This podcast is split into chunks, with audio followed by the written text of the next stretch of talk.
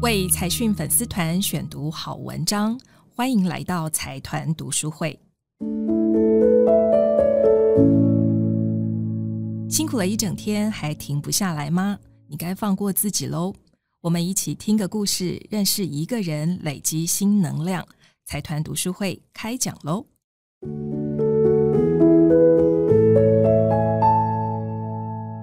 今天我们一起到彰化田中去看看一个完美景点，认识一位退休的老板叶昭清。他曾经是家财万贯的企业主，在经历了转型失败、破产、吃上官司的困境当中，还清了债务，找到了余生安定的力量。这一期的节目为您选读：退休董座打造完美景点，背后有洋葱。你将听到叶昭清从巅峰到谷底重生再起的创业故事以及人生感悟。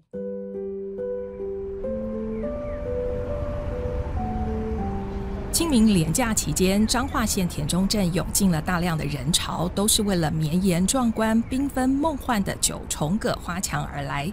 人花争艳的盛况，让镇公所必须管制交通，封闭周边车道，而人潮也带来了商机。附近的餐饮店天天客满，让平日安静的田中小镇洋溢着盎然的气息。花墙的主人叶昭清常戴着帽子，隐身在三百公尺的九重葛花墙后面，聆听着大家的惊叹和赞美，然后笑着离开。叶昭清曾经是全国最大省电灯泡工厂的老板，在历经事业的跌宕起伏之后，现在把时间心力全部都灌溉在故乡的土地上。他要让田中成为最美的地方。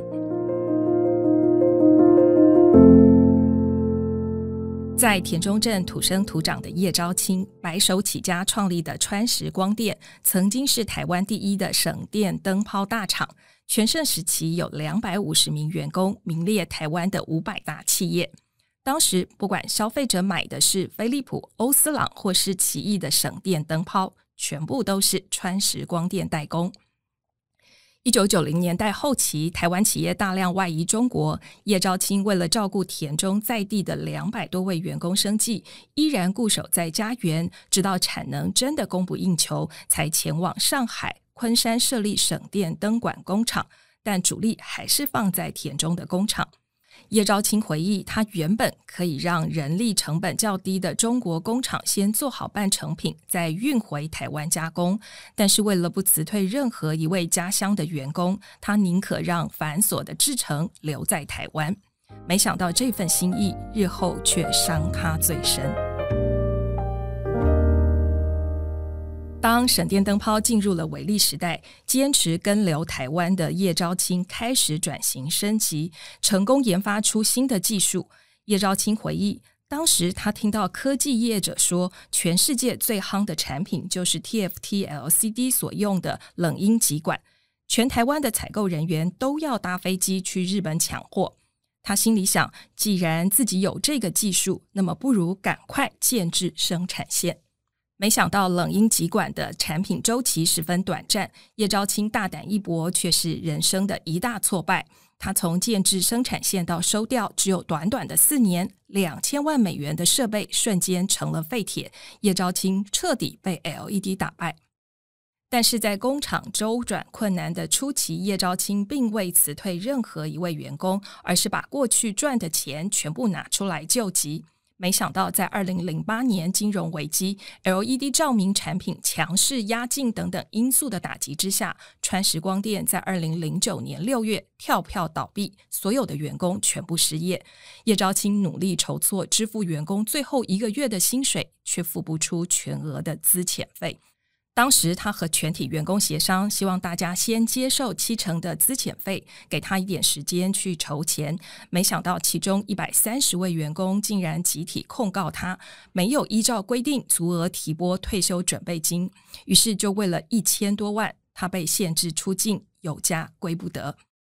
在中国滞留的那两年，他陆续处理了当地的厂房资产，筹措到了五百万人民币，分次汇回了台湾，清偿了所有的员工资遣费和债务。而叶兆清也正式退休，重新回到了故乡。在田中镇上，他常遇到以前的员工和他们的家人，看到这些曾经控告他的人，难道没有情绪吗？他说：“怎么可能不怨恨？他曾经心里非常的不平衡。身为天主教徒的他，靠着读圣经和持续的运动，才能平静下来。而让他真正放下的转折点，是在某一年的圣诞夜。他到教堂做子夜弥撒，一位老员工特地在那里等他。叶昭清是想躲也躲不掉，员工拉着他道歉，请求原谅。”当下叶昭清是沉默不语的，没想到过了一会儿，对方又走过来讲了同样的话。他知道如果再不回应，这个人肯定还会再来。于是他告诉对方：“好，我原谅你。”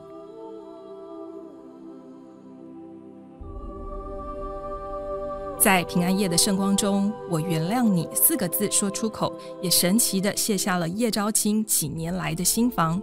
他问自己。原谅的他，那要不要原谅其他人呢？他知道员工并没有错，当初争取的是他们本来就应该拿到的资遣费，只是自己的心还在纠结。只有打开心结，继续拥抱故乡的人和土地，他才能真正的快乐。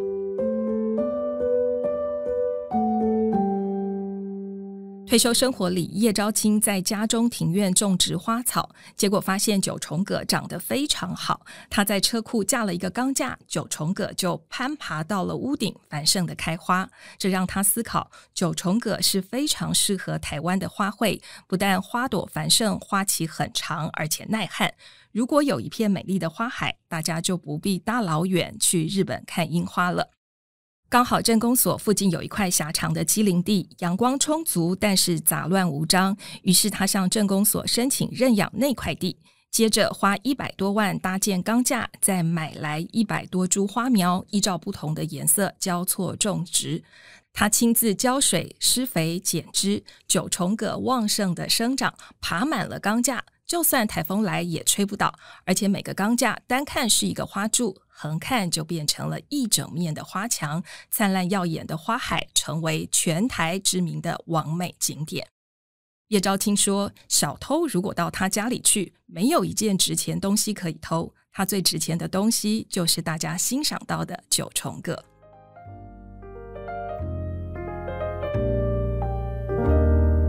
从这篇报道，我们知道了曾经风光一时的企业家，为了员工跟留台湾，后来却因为转型失利破产倒闭。在他人生最失意的时候，员工为了三成的退休金，集体把他告上了法院，害他有家归不得。最后，叶昭清卖掉了中国的厂房和土地，还清债务，重返故乡。他用原谅和耐心灌溉了故乡一整面花墙，创造了人生另一道不同的风景。今天的故事内容来自财讯六八四期话题人物栏目。如果你想了解更多，可以点击节目资讯栏的连接，或者你想听哪一篇财讯好文章，欢迎点播，我会为您选读。好啦，祝大家顺利喽！